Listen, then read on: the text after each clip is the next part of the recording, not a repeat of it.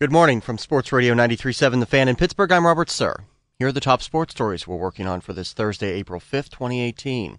Josh Bell hit a two-run home run in the first inning, and Colin Moran had an RBI single in the third, but Ivan Nova and Dovydas Neverauskas failed to hold a 3-2 sixth inning lead, and the Pirates finally lost 7-3 to the Twins at a very snowy PNC Park.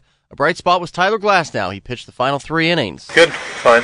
Um, job was to go out and save the bullpen, and got through the three innings, and it was good.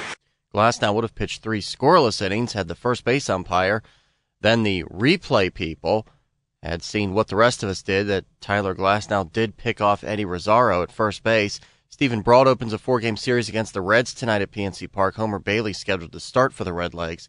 First pitch just after 7 o'clock on the fan. After three days off, the Penguins are in Columbus tonight.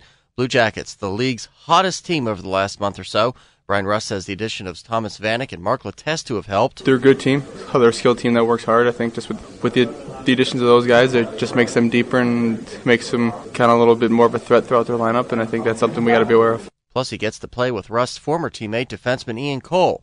The winner gets a leg up on the race for second place in the Metro and home ice for the first round of the playoffs. Phil Kessel back on the ice yesterday. Derek Brassard and Carter Rowney still out. Face off just after 7 o'clock on AT&T Sports. Also tonight, New Jersey is home against Toronto. The Flyers are home against Carolina. Masters begins today at 8:30. It's the 23rd for Phil Mickelson. It's the event that every every kid dreams of, and this uh, this place has given every every uh, child who loves the game of golf to uh, to dream of and to aspire to be a part of. Lefty is one of the final groups of the day. Now 47, he's trying to become the oldest Masters winner. I'm Robert Sir for Sports Radio 93.7 The Fan.